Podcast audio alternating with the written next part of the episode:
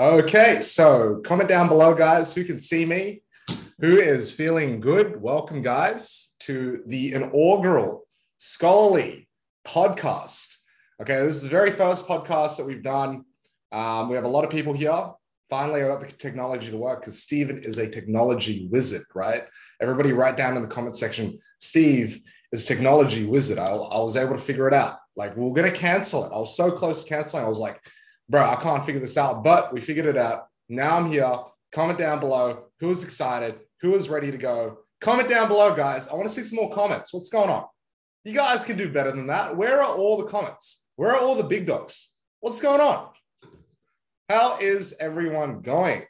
Okay, so we have a very special guest today. I don't want to make today all about me. We have a very, very, very special guest today uh, called Cullen that I'm going to bring on in just a second. Um, Cullen, actually, Cullen, you want to mute yourself so that I can, you know. Sure. Okay. Let me look at this. Hmm. Yeah, maybe Steven's not actually technology wizard. I'm gonna I'm gonna make Cullen the host, and then yeah, he's he, he's gonna be there. Okay. All right. So, as I was saying, Cullen is an actual certified big dog.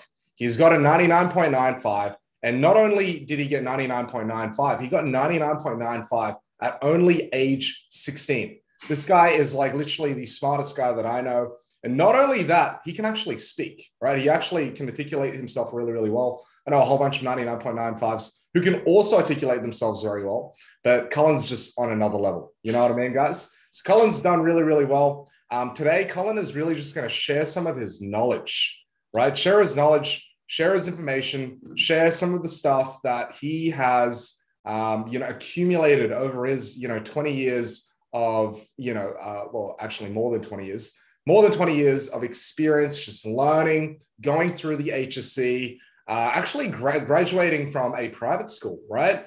Um, and then also later on studying science and now on the pathway to medicine at Sydney University. So he's got so much to offer. Um, I want you guys to all give him a huge, huge, huge applause. Okay, everybody in the comments, I want you guys be all clapping, clapping, clapping, clapping, clapping. This guy's like smartest guy in the world.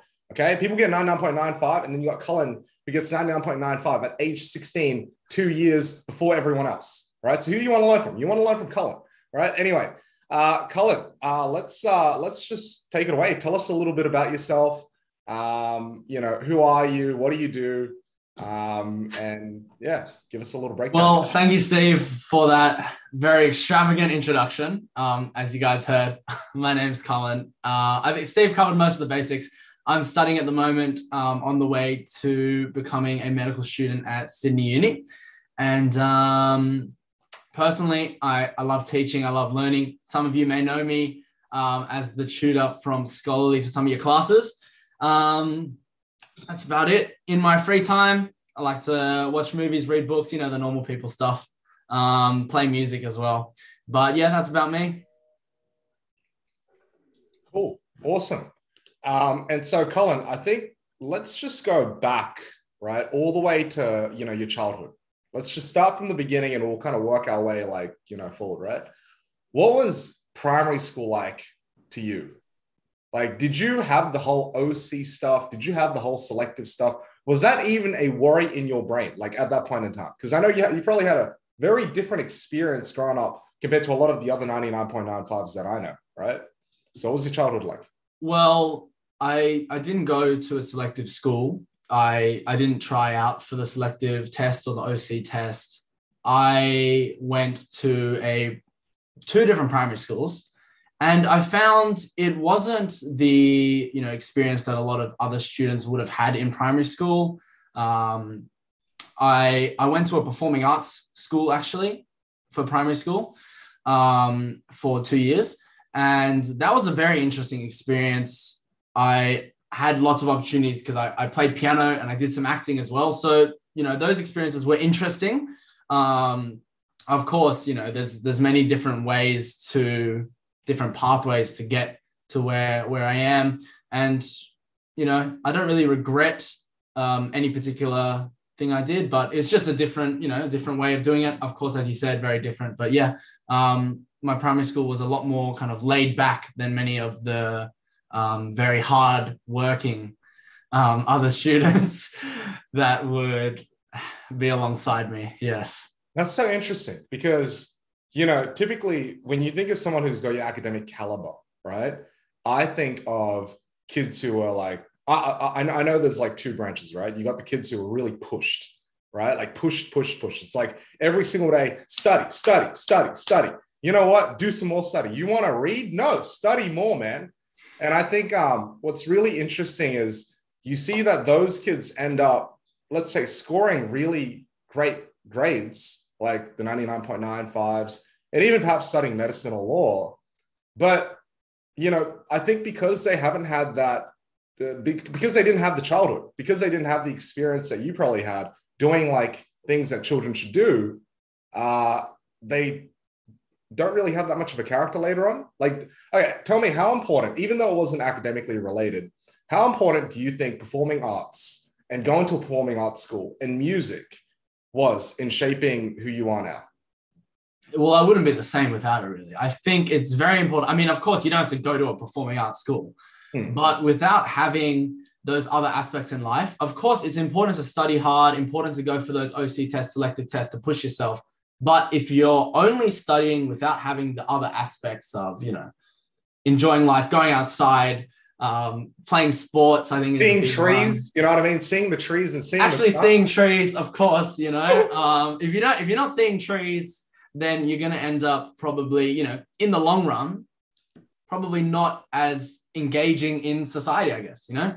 So in terms of kind of cracking the code, uh, cracking the code of um, you know trying to become a very you know get great marks that kind of thing i think if if anything actually doing those kind of things like sport music all those kind of things reading uh, they're they're all important in actually getting good marks because it's all about balance in life otherwise you get burnt out that kind of thing so not only is it important in having a character i think even for getting great marks it's um it's important to have balance that kind of thing yeah, I think it's just important to be a decent human being.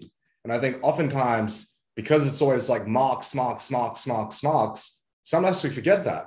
You know what I mean? Like I, know plenty of parents tell me, Stephen, I want my child to get in this school. I want my child to get in this school. And I'm like, you know what? It's all good. Just chill. Your kid can still get 99.95. It's all good. You know what I mean? You just got to play the game right.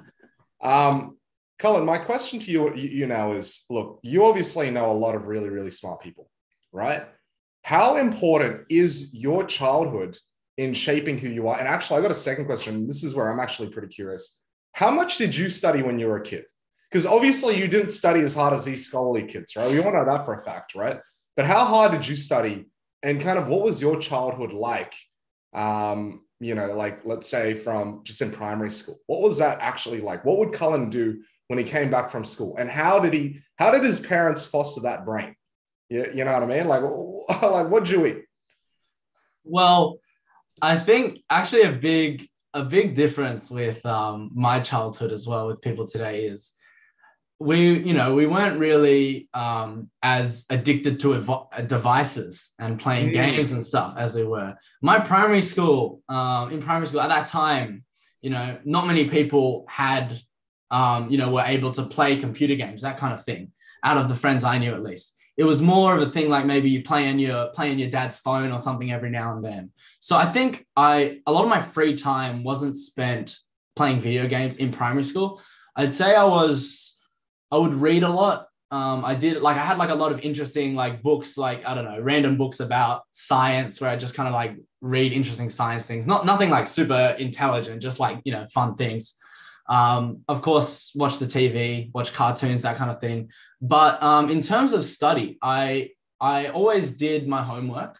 Um, like I, I, would always stay on top of my homework. But on top of that, I didn't do like a massive amount more.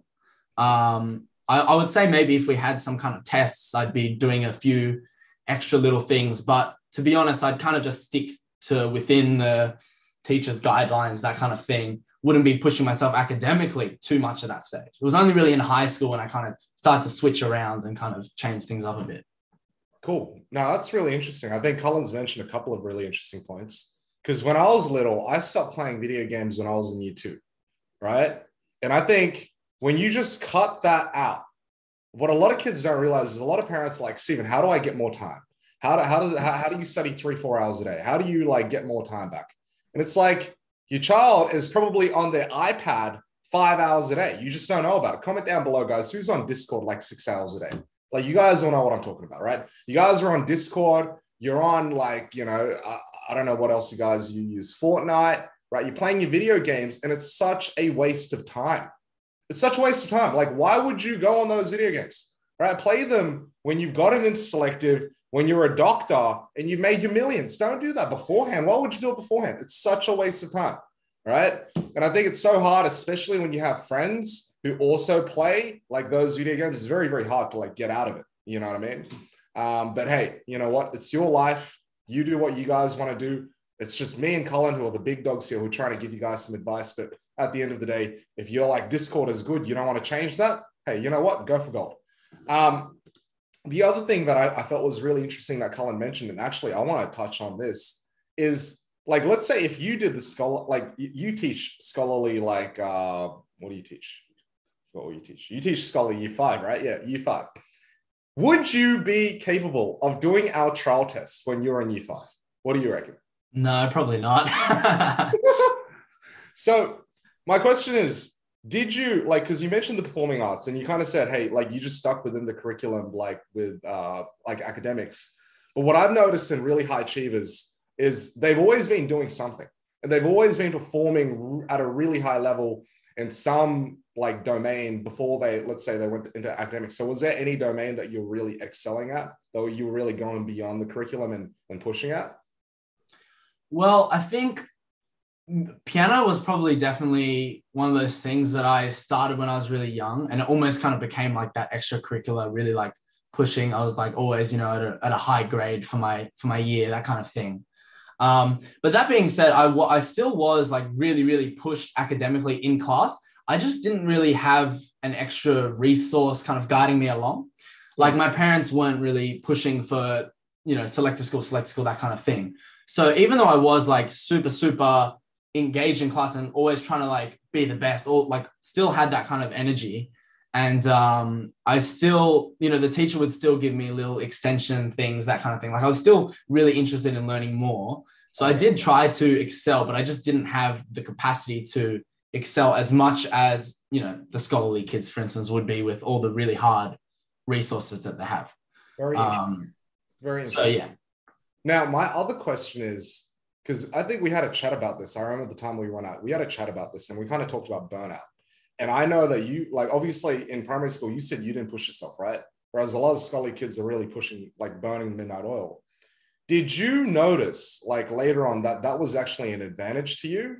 Like that you hadn't pushed so hard earlier and that you had more to burn later on? Or what like what was that experience like? Because like for, uh, let's talk now from year seven all the way to 12. Like what was that like to you?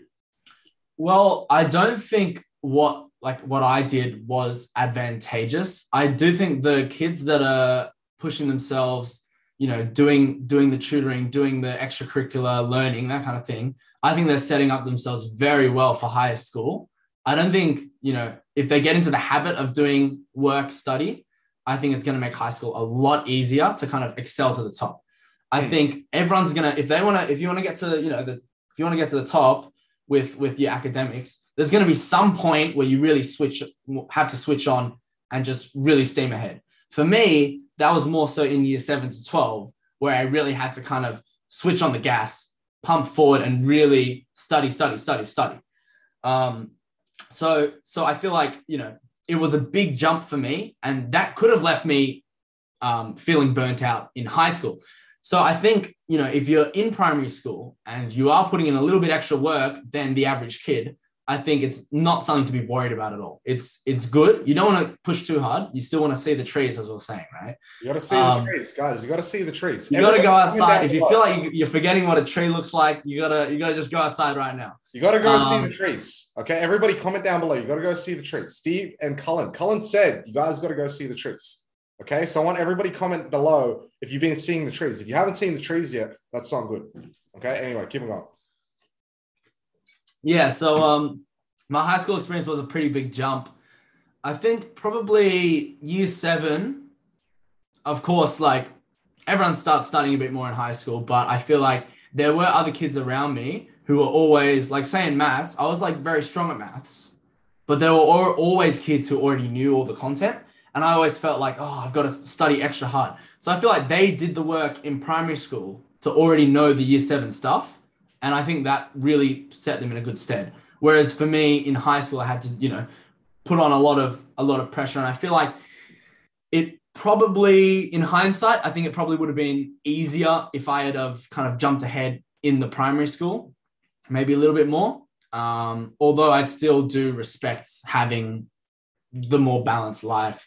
Um, again, different ways of doing it. I can't I can't say for certain which which way is the best, but I I yeah, I don't think burning out is a problem if you're just doing a little bit extra in primary school. I think burning out is more so if you leave it too late, then you might burn out in high school when you really want to catch up and you might just do too much work and you just get burnt out and suddenly give up. And then some of my friends that I know um, pushed really, really hard for tutoring all the way from primary school and then all the way through. And then by year nine, trying really, really hard, kind of just at that point started to decline because if they were trying too hard to push in high school without the proper primary kind of, you know, knowledge backing them up, then that's that's when you can get burnt out. So I just think, you know, it's all about balance. I think that's kind of summing that up, that long tangent up in in one word. I think that's really interesting that Cullen's mentioned that because um, you know, it's like the analogy of, you know, when you it's always better not to leave things to the last minute, right? So I think what Cullen was trying to say earlier is like, you know, burnout will really only happen when you leave things to the last minute and you cram in like a lot of things at the very, very end. What I see to be the problem with even OC selective preparation, and the reason why kids need to study three, four hours a day for OC and selective is only because they leave it until year four. Like, how dumb is that? Like, why? Like, let's say you got the OC test in year four, and then you start at the very beginning of year four. Like, of course, you're going to get burnt out if you only spent six months preparing for an exam. But let's say if you start at age four or you start at age three, or in Cullen's case, you start at year seven and you're going for a year 12 exam, you got five years. You got a lot of time.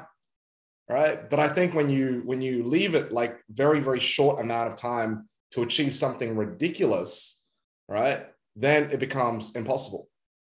The other thing that I, I really want to make clear to everyone here is that Cullen is somebody who has really, really high IQ. Okay. I've met a lot of people in my life Jen, my sister, has really, really high IQ. I'm pretty high IQ as well, but I'm probably not as high as Cullen and Jen and Alex and some of the other 99.95s. And I can tell when someone's got high IQ, right? Like, you know, most people that I meet have extremely low IQ. Like I meet most people, I'm like, bro, like your IQ, I don't even want to talk about your IQ. You know what I mean? Um, but my point is, when you have someone who's really, really high IQ, it's like when you have someone who's really genetically gifted, they don't need to do that much work, right? And this is not me demeaning Cullen's success. This is like legit. Like Cullen's just smart. Like he's just built different. Like if you had Cullen's brain and my brain, it'd be like, oh, bro, like there's a difference, right? Um, and I think that's important to take into account because, you know, there'll be some kids like Cullen. I got a question. Do you think if, like, let's say we set up a situation where we had another kid who started studying just like you did in year seven, right? And we put them right next to you and we put them on, in the same environment, ate same food, did the same training, what do you reckon? Do you reckon they're going to get 99.95, like an ordinary kid? okay, probably not the the very very highest, but yeah. They'll, they'll, they'll get above 99, right? They'll get above 98 maybe, but they're not going to get 99.95. The point that I'm trying to make is I think a lot of you guys also need to set your targets like reasonably, right? Like um, what I mean by that is, you know, you need at a very young age kind of understand where you sit. Okay at a very young age, you need to understand kind of where you sit, like, and what your potential is. Most people don't realize their potential and how far they can go. Um, but a lot of people think that their potential is like up here, right? I had a kid come to me the other day who got like 20%, and he's like, I want to get into Harvard Medical School. And I'm like, look, like, I, I want to be supportive and I want to say, hey, look, go for gold. You're going to get into Harvard Medical School. But then I'm thinking, you know what? Like, it's, it's going to take a lot of exams to get into Harvard Medical School right? You know what I mean? Like, and you're gonna have to sit exams. And right now, based on your attitude, you're in year five, you don't really want to study, you want to get into Harvard Medical School. I mean, I really hope that you do change, but I speak the truth. I'm gonna call a hat a hat. And it seems like you don't have the work it takes to do that. Okay. Um, I don't think anyone's dumb. I just think that there are real, like most people are just average, right? So most people will just average IQ. I'm just like average IQ. And then you got really, really smart people, right? So I'm just saying, like, you just got to gauge how much you can accomplish in what time frame. That's all I'm trying to say. And if you gauge that well, then you won't get burnout, right? It's only when you gauge it, like when you say, "Oh, I want to get in James Ruse," and you've never studied before, and you got like one month until the exam, you're gonna get burnt out, right? Everybody can get a six pack. Everybody can lose weight, but you can't lose 100 kilos in a day. Okay. Maybe with surgery, maybe you can do that. But like eventually, everybody can be skinny. Everybody can be really fit. Maybe you're not a bodybuilder, but everybody can do that. Right. But you're not going to get there in a day. Does that make sense? All good. Okay. Let's continue, man. So let's talk about what it was like because you didn't go to a selective school. Your parents didn't even care. Like they're like selective what? Like we don't need to do that. OC what? We don't need to do that. So you you didn't even do the OC and selective, right? No. Okay. So Cullen didn't even do the OC and selective schools test. You went to like an independent school. I'm pretty sure like like relatively small, right? Oh, because small compared to the other ones, it was yeah. about you know about um 150 boys in the in the year all boys school. Oh wow, okay, okay, cool, cool, cool. So it's pretty pretty big, but not as big as you know all the all the massive ones. Now, I, I want you to tell me what is your experience being a big fish in a small pond. I know you don't like to be called that, but a big fish in a small pond. Like, tell me, what do you think about that that phrase, and how did that apply to your life, or if, if it did, if it didn't, just just tell me what was that like for you? Well, I think I I wouldn't say that that's exactly how how it goes. Of course, you know, um, outside of selective schools, it's there's going to be a big difference in like that the the average of everyone, of course. So if you go to, for instance, my school, the average would be um, like considerably lower than um, other selective schools. But when you look at, you know, most of my friends, um, we were all very on the same kind of level with each other um, intellectually, that kind of thing. Um, it wasn't it wasn't anything like being a big. Oh, what was their ATAR, bro? What was their ATAR? No, no, no. No, but it's there's a lot more that goes into it than that. No, but you find a lot of people are really, really, you know, are really, really smart. They they know all the stuff. Um, they you know they get that, and then when it comes to an exam, it's you know there's different things. I think there's a lot of it which comes down to exam technique, that kind of thing. Uh, very different to what a person's like. You know what I mean? Like, we'll, we'll, talk about that in a second because that's interesting that you mentioned mm. that. But anyway, continue. Yes, continue. Yeah. Um.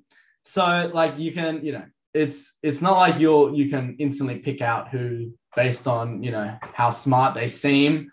Um. So yeah, it it was it it wasn't any experience different from a normal experience. I'm normal guy. All my friends were normal guys. Um, we have normal people conversations. We're not sitting there talking about calculus during during lunch and recess. You know what I mean? So um, yeah, it's, it's, it was just like a normal kind of life experience in in in school. I would say it was a little bit more more ver- varied when you looked at other other other groups. You know, because um, you would have some groups who were like not interested in academics at all. Those produce different characters. You know what I mean? Um, so yeah, a big variety in characters, but in terms of my friends, it was pretty much what you would expect just from a group of friends. Let's talk about that variety of different characters, right? I heard that word and I was like, ah, that's interesting. I've heard that before. A lot of parents have this worry that you know you'll get influenced by you know the people in, in, in a school right so that's why they send they send their kids to selective because they're like hey everyone's concentrating on study it's going to be mad so were you at at any point like influenced by let's say some shady characters around you. you don't have to tell any stories, but were you influenced by any shady characters or any characters who weren't interested in study? Like, were you uh, were you affected by that, like at all? Look, I would say I was quite I was quite lucky. I picked my friends quite well. Um, so it, I do think that I really agree that actually having a having friends who were also like really interested in studying because in high school I was very committed to study all, all the way from year seven. Um, I really always wanted to just push for the top, always be better, that kind of thing. And I had friends who in school, you know, there's the there's all your rankings in school, but you're friends with all the people that are around you in your rankings. So you kind of push each other on, you study together, that kind of thing. So being around the the right people, um, you know, having friends who are who in, enjoy the same things as you, study the same as you, and that kind of thing. It is definitely good. And I imagine in a selective school, it would be kind of that dialed up to 100, right? Everyone around you is kind of like minded. They're all pushed to study. They're all, you know, they're all interested in kind of the same thing. So in a selective school, I imagine it'd be great having all the people kind of spur each other on forwards, that kind of thing. Um, I found that to a small degree in my school, but I still found the benefits of it. Okay, cool. Let me ask you another question then. Okay. If you went to a selective school, do you reckon you'd get 99.95? I mean, couldn't guarantee it. I, I think I would probably be studying the same amount, maybe a bit more actually. Mm. Um, I couldn't really say for sure. It's a hard question to answer because when I think back, um, the reason why I mentioned the big fish in the small pond was because I always knew that, at least for me, and everyone's different, right? At least for me, it was always better to do well, like let's say be top 10 at like let's say private school that's not ranked so well, versus being like bottom 50 in a selective school that's like number one, right? I'm not saying I'd be bottom 50 at Ruse, but like, let's say if I went to a school like Ruse, I don't think I would have gotten the ATAR that I got. Like, I'll be honest, I really don't think I would have gotten the ATAR that I got. Um, uh, and that's you know just testament to the fact that there will just be way more competition. There'd be way more people just you know just going at, at each other, um, and just a lot more work. Like just you know you'd have to compete in internal assessments. What did you get in your internal assessments, if you don't mind me asking? Were you ranked first in everything, or, or was there competition there? Like, uh, there was competition, definitely. Mm. Um, in every subject, it wasn't a surefire thing. There was in every subject, there was at least one or two people who we were always kind of like back and forth. One or two people. but that being said, the classes were very small. The classes were small. All right. Um, for instance, like with with different subjects, while there were a big amount of kids in the year, for instance, some of my subjects had six people, ten people. Right. So um, I think I, I came I came first internally in everything, but not English. So English I came second internally. Oh wow. Okay. That's interesting. You ended up doing pretty well. So mad. Teacher probably marked you wrong, Cullen. Um what was I gonna say? Yeah. So okay. We have a lot of kids in the audience here who have, I think, a feeling of inadequacy, right? And I, I think I have that feeling of inadequacy as well when, like, you know, you're in younger years and you know, you're never really doing that well, like year seven, year eight, year nine, like especially in younger years, like let's say you're failing a little bit, not like failing, but like you're not doing as well as you want, or you're not doing as well as your peers. What do you have to say to that? Like, let's say, for example, your mom comes home. I know your mom obviously didn't do this, but some of the Scholarly kids might have parents who do this. Mom comes home, right? She's like, hey, look at Jimmy. He's doing better than you, right? I remember like when I was a kid, like I'm not saying my mom did this all the time, but she'd be like, hey, look, Jimmy's doing better than you. How come you can't beat him? I'm like, mom, don't worry. Wait until our ATARs come out. And then, bro, like it's it's gonna be good. And what happened was because I just kept on pushing and I didn't really worry about the marks at the time. I ended up doing better than you know all my mom's friends, right? But uh, my question to you is, how did you go about dealing with that? You know, if you ever had a sense of inadequacy, right, where you felt like someone was a lot better than you and you wanted to kind of reach that level, or you know, how, how did you go about dealing with those emotions, especially earlier on when you didn't have any reference experiences of success? Yeah, I mean, um, it was always like my parents were never mean about it, of course. There was always like my, I'd say my dad was still definitely like, um, you know, still like, oh, Cullen, what do you think? What happened here? You know, that kind of thing. Like, like you didn't get the, first, you know. Um, oh, you didn't first, like, bro. What happened, man? You didn't come first. But I wasn't. I wasn't getting. You know, all through year seven to um, year ten, I wasn't getting first. I was, you know, maybe one one subject I'd managed to pull a first, one subject I managed to pull a second, that kind of thing. Overall, I, I think I ended up, you know, second or third in the year. Um, I think one time I got first in the year. Um, again, still a, you know, a school that's not very um, prolific in terms of academics. So there was there was always i mean of course it's a much smaller scale i mean i'm not saying that i should be feeling inadequate for coming second and no one should be feeling inadequate you know in any Oh, of those positions It's but- all good, bro. It's all good. You don't need you, But- you don't package it. It's all good. yeah, no, but you know, there was still like a feeling like, oh, like um, like missing out a little bit, feeling like I was missing out a little bit. But uh, you just, I think, to anyone that is kind of feeling that way, like missing out on something, whatever your goal is, if you've missed out on your goal, just think about how much life you've got left. You guys are so young. Um, in hindsight, I shouldn't have worried at all. No, like those little things of missing out on different life opportunities, it's just opening different doors. You know, imagine you're going through like a room, so many doors. You miss out on one door, you can just go through another door. You know what I mean? And some doors are better. Some other opportunities, you're going to miss out and you're going to find out you go through a better opportunity. So I feel like missing out on different things, it shouldn't be, you shouldn't be feeling down on yourself. You shouldn't be getting upset, that kind of thing. It just means you're going to go a different, slightly different way about achieving your goals in life. Could make it better, could make it worse, but who knows? So, you know, it's, um, it's, it's definitely not something that you should be feeling inadequate about. And I, I really like what you just said there. The, the the thing about going into new doors, right? Like going into new doors. Like I like I know I've experienced this where I've I've always had a preconceived notion of what I thought my life was going to look like. I was like, you know, I think when I was like 12, I said, hey, you know what? I want to be a concert pianist. All I want to do is play piano. I want to be like Lang Lang. I just want to perform every single day. Right. And then age 18, you know, I got the ATAR to get into UCID com law, right, which was like I didn't expect to get that high. And I'm like, oh, okay. You know, um, I have a choice between becoming a musician and hey, you know what? I don't actually want to go down that road right now. I I want to do com law. And then after that, it's like, well, do I actually want to continue com law and become a lawyer? I thought I was going to be a lawyer, right? I was like, bro, I'm going to be wearing a suit, walking down George Street, carrying subpoenas and stuff, and it's going to be mad, right? I'm going to be a lawyer. I'm going to be like Harvey Specter. But then I'm like, wait, what? Wait, wait a second. I really enjoy tutoring and like teaching kids.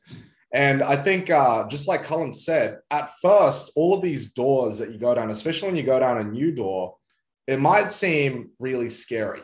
It might seem like so it's a worse choice, right? It might seem like it's terrible. But you know what? Every single new door that I've been down, I, I don't know about you guys, but for me, has always opened up new opportunities. And I feel like I've always gone from height to height to height. You know what I mean? Like it's it's like, you know, it's like making new friends. You know what I mean? Like at first you have some friends, you think they're gonna be your friends forever, and you think they're mad, and then you realize that, hey, wait, there are some better friends or there are some new friends. And you just go to them and you know, then you start making newer and newer and newer friends and you start upgrading. You know what I mean? Nah, no, I'm gonna not gonna use the word upgrade because that's a bit of a bad term to use in this context. But the point that I'm trying to make is that don't be afraid of going down non-traditional pathways, right? Like if you guys don't get in selective, if you go on a Scholarly and you don't get in selective, I don't know what happened. But even if you don't get in selective, or even if you don't get an OC, it's all good. You can be like Cullen. You know what I mean? You can go to an all boys school, all girls school, do, uh, like come second, first, second, first, second, first, and then magically get 99.95. There's still hope. It's unlikely for you guys, but there's still hope. You know what I mean? So my, my, my point is don't ever feel like, you know, the doors are closed on you. You guys have so much life ahead of you. Okay. You got so much life ahead of you. It is all good, right? As kids, I think, and Cullen, actually tell me this if, if this is true, because you mentioned it. As kids, oftentimes we see like our failures as like being this big, like huge, right? It's like we fail something, it's like, oh no, I'm gonna like the world is gonna collapse. And then when you get older, you're like, oh, okay, like it's all good. Like she didn't return my phone. It's all good. Like it's all good. You know what I mean? But I want your opinion on that. Like, what do you reckon? Yeah, no, I think that's that's actually a great a great point. Um, so many things have happened where I've just felt like okay, I'll give an example. For instance, um, I think it was a a year seven religion assessment, and I don't know what happened, but I got five out of thirty on it. I got it back, and I had gotten five out of thirty on it. And I was crying. Like honestly, like I mean, I, okay, I wasn't really caring that much about the subject, but I was still, you know, I'm not really sure what happened. I, I can't quite remember, but honest to God, I got an E, five out of 30. And um, in the moment, that really, really hurt. That like, that was like, I thought it was the end of the world. Uh, and this is just one example, right? But now I'm so glad it happened because like, it's just so funny, right? Like I can just I can tell that story. I mean, obviously now I don't really tell that story, but during high school, I remember telling that story later later on in the years. And you know, you can always look at the positives out of it. You know what I mean? Something bad happens. I learned a lot that day. I learned you got to make sure you read this part of the question. You got to make sure you fulfill this part, you know, all that kind of thing. You've got to, you know, I just got to, every time something bad happens, there's always something to be gained from it, you know? I, like I think you can give any example of something awful that's happened to you, and there's always something positive you can bring out of that to improve yourself for next time. So I think big mistakes in the past become, you know, helpful little reminiscence in the in the future. Yeah, that's really interesting, and I, I want to talk about the idea of failure in a second. Uh, I know Jessica Lim's just mentioned uh, a question how did you switch on in high school you just decide to how did you go about it and we'll answer that question in a second. But i want to talk about failure because uh, i think uh, failure is a beautiful thing to both you and me colin right? Like we get it. Like it's like the more we fail like the greater life is. Give me more failures you know what i mean? Like burn me down to the ground. If you burn me down to the ground i'm gonna rise up and i'm gonna i'm gonna, I'm gonna uh, like I'm, I'm gonna kill like i'm just gonna do very very well at life right? And i know you've had a lot of failures but how, what do you have to say to people who are adverse to failure? Did you know a lot of friends? Because I'll, I'll talk about like all my friends and stuff like that. Did you have friends who, like, when they failed, they got really down on themselves and they could never really get themselves back up?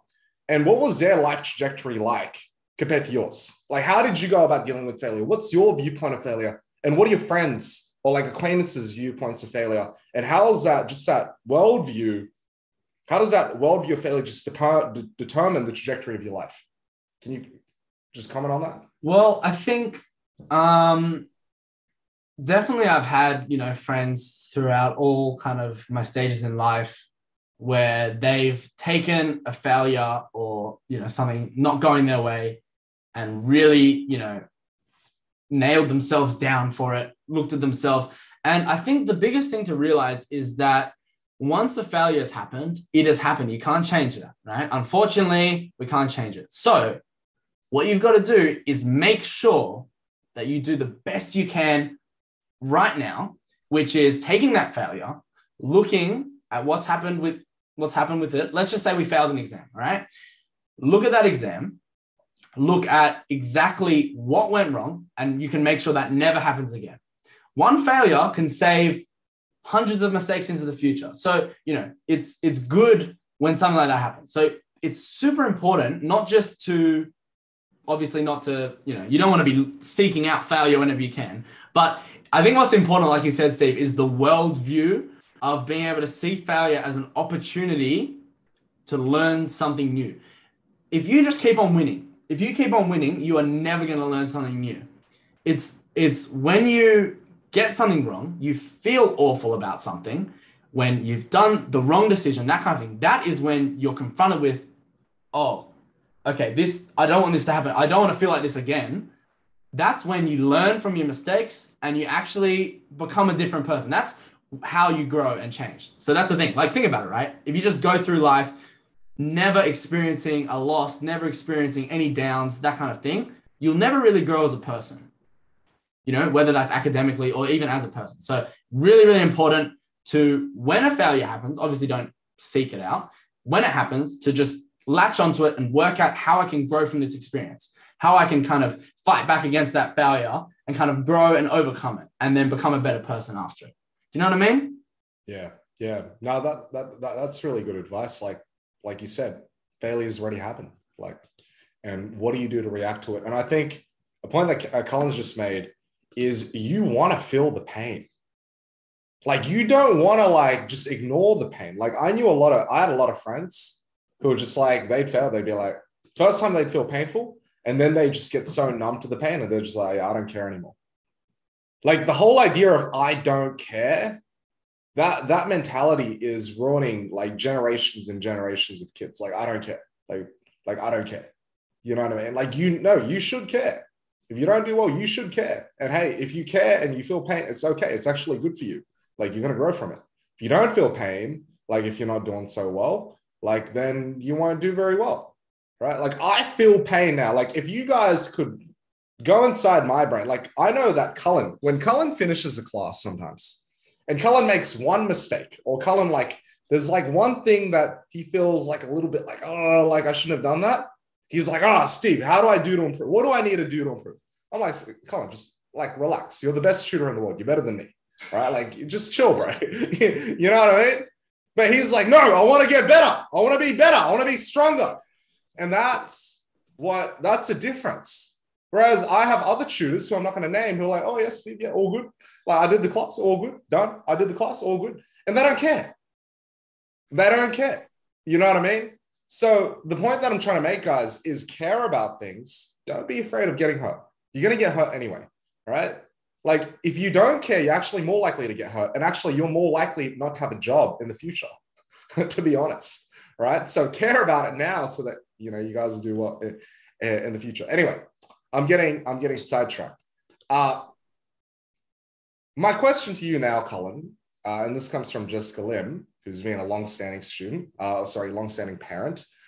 Um, Isaiah, uh, how did you switch on in high school?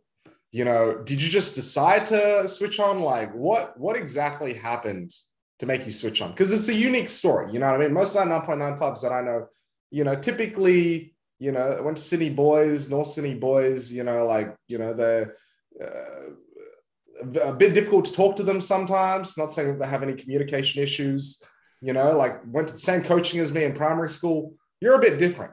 So, how on earth did you switch on in high school? Like, what happened? And I, th- I think actually one thing that a lot of people don't realize is there's no kind of magic switch that's just going to change from primary school, high school. Oh, I'm in high school now, big boy, switch, smart. You know, that's not going to happen. And um, you can't force a kid to switch on. So mm. I really think the biggest thing is through primary school, when kids um, are, you know, the most, when the workload is small, that kind of thing, really just kind of switch on and get into habits. I think habits is one of those biggest things. Studying becomes a habit, it becomes a way of life. Whereas if you never really study through year six and then you come into year seven and you've got to study all of a sudden, it's going to feel like you've just jumped into jumped into hell. You, you, you're surrounded by too much work all the time. It's going to feel awful. And you have to study in high school. Either way, the kids that are used to it are just going to be cruising. They're just going to be doing what they've always done, no problems. Whereas the ones that kind of suddenly jump in, that's when there's going to be problems. So in year, in primary school, now while I didn't go um, to selective school or uh, selective coaching, that kind of thing. I was still in yeah, selective coaching, bro. Stay away. anyway, yeah, no. Well, I personally didn't go there, but what I'm saying is that um, I um, I was still very pushed to um, to learn. It was just kind of like a I guess something about me, one of my nerdy traits is that I just loved learning and loved pushing myself from the beginning. But I think that, like in hindsight, if I wasn't like that, I would have really benefited from something like scholarly or something like, you know, some kind of guidance like that outside of school. Because the teach, you know, the teacher has 30 kids in a class. They can't make sure every single one is pushed because there's no way all of them are going to be. So, you know, some kids just won't have that drive. And so I think having that kind of outside guidance would really help someone who is struggling to just switch on. Um, and I think in high school, getting that kind of trying to switch on in high school is much, much more difficult than in primary school. Because high school, the workload is a lot.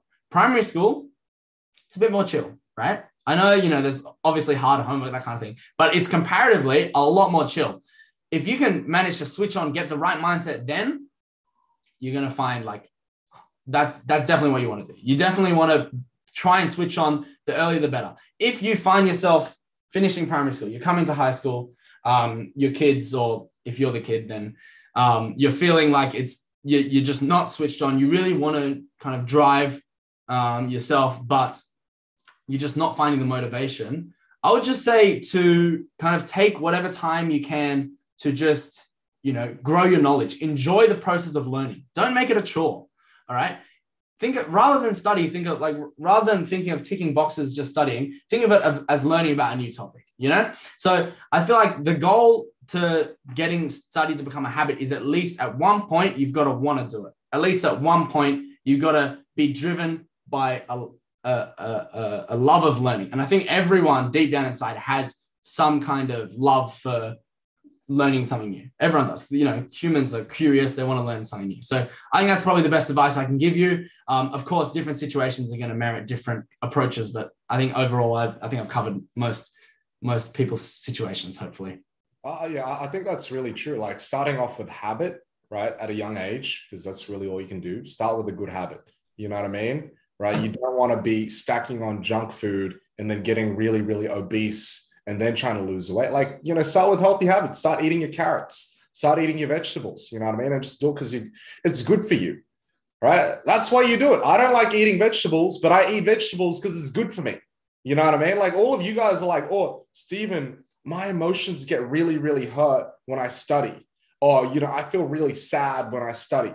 Hey, I feel sad when I eat vegetables. Okay. I just eat them anyway because they're good for me. Right. So, in other words, habits are, you know, just like anything. You might not enjoy, like some people, some person might not, uh, might say, I, I don't like studying, I don't like walking. Doesn't mean that it's not good for you. Do it anyway.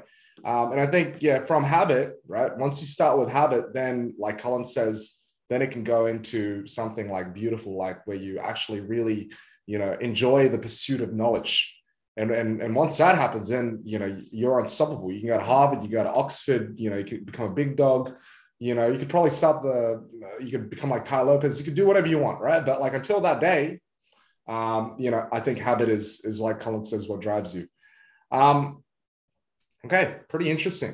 Cullen, uh, tell me about you know, what's your trajectory now? Like now that you're here, now that, you know, you're obviously, uh, you know, in university, what do you want to do for like medicine? Like medicine wise, like, do you have any like lofty goals? Like, do you know what you want to specialize in? Any kind of idea or no, not really?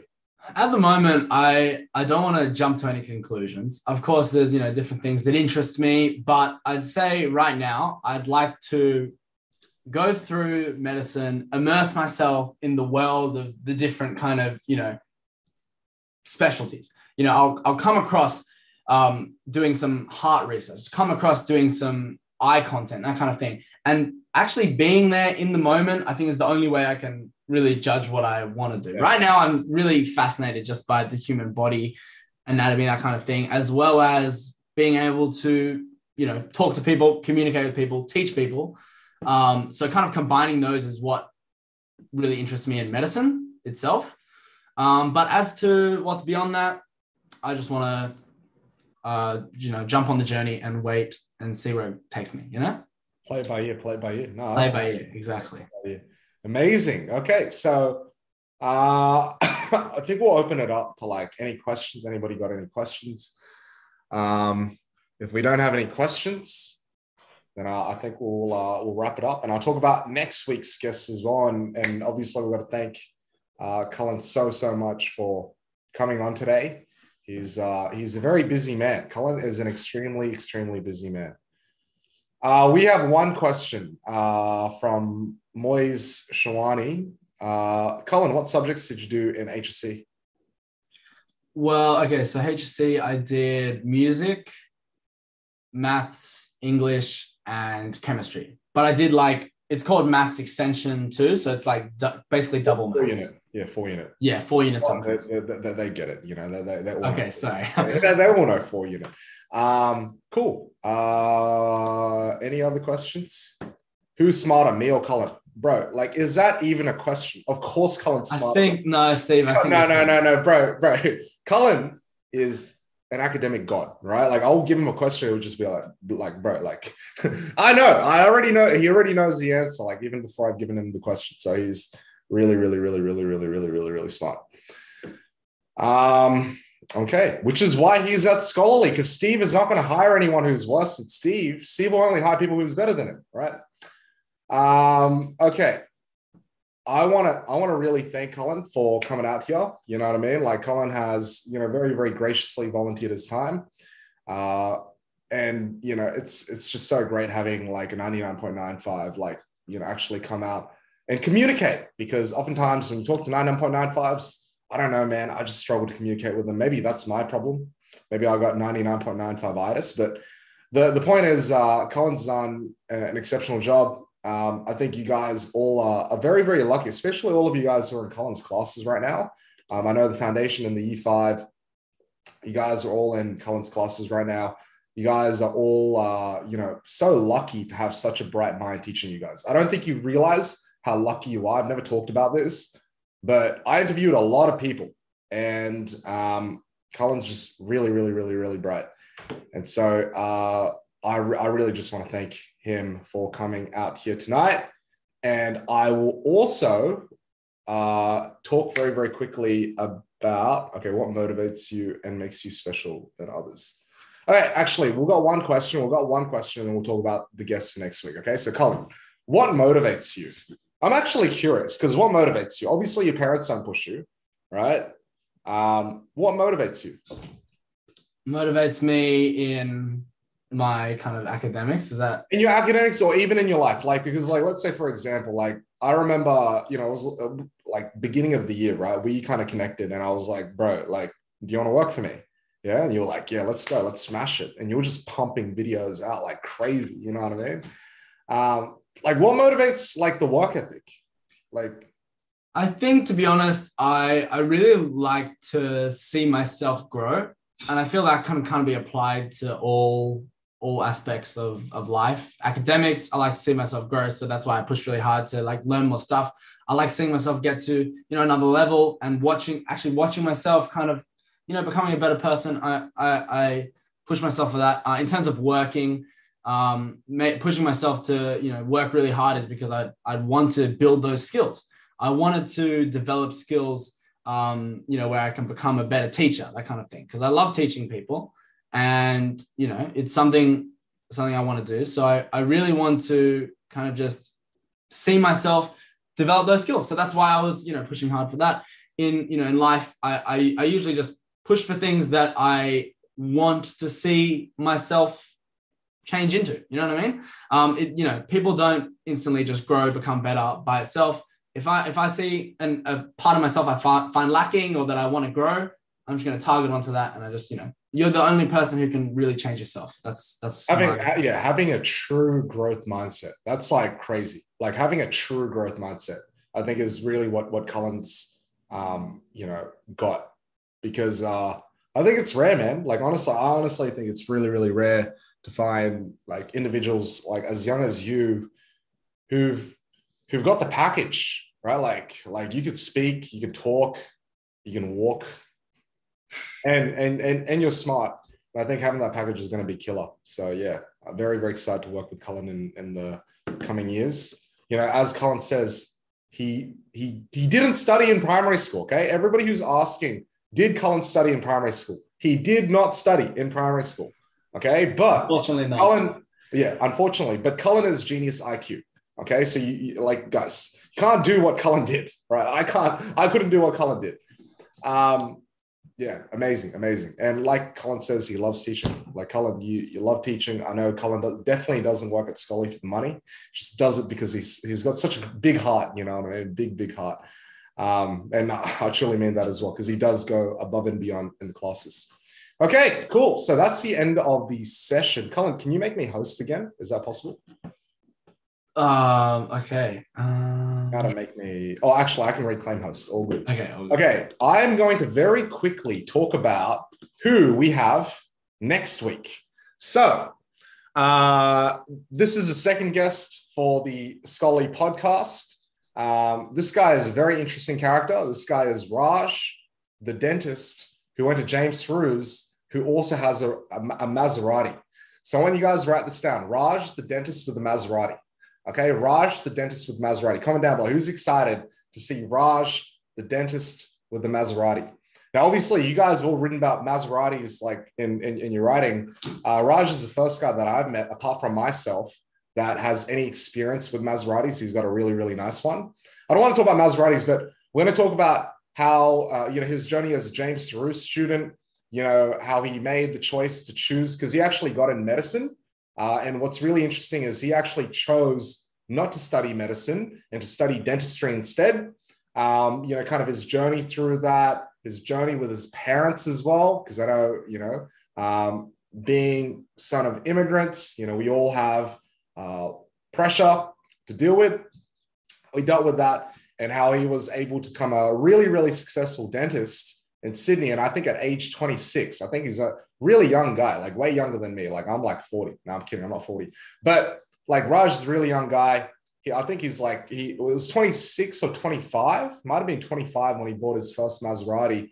And really young, successful guy, has bought like two or three properties already. Like, and I mean houses. So for all of those people saying it's not possible to buy a house as a young person in Sydney, no, it's no, it is definitely possible. And Raj, the dentist who drives a Maserati, will show you guys how to do that. Uh, so if you're excited, like we're just going to keep on doing these these uh, these things. It's going to be really really crazy. Raj is going to be a great role model. I know it's a lot of uh, a lot of the Indian boys out there. So Raj is a really really good friend of mine. So I know you guys are going to be really really impressed when you see him. Went to Ruse. Like I said, he's got a Maserati. Actually, I think he's got a Porsche now. I'm not sure if he's got a Porsche or he's got something else, but he's, yeah, he's got something crazy. I'm going to go see it soon. Uh, but yeah, he's going to be on next weekend at, at 7.30 again. Make sure that you come, okay? You got to come at 7.30, guys. Tell all your friends. This is really fun. This is not Steve just screaming at the camera. It's actually Steve half screaming at the camera, and the rest of the time is like with other people, right? So it's actually Matt, right? I don't need to talk that much. Anyway, thank you guys for being so great tonight. Um, you know, I, have had a great time. I've learned so much from Cullen. Hope you guys have as well. Uh, and I'm going to see you guys all very soon. Bye, guys. Thank you and see ya.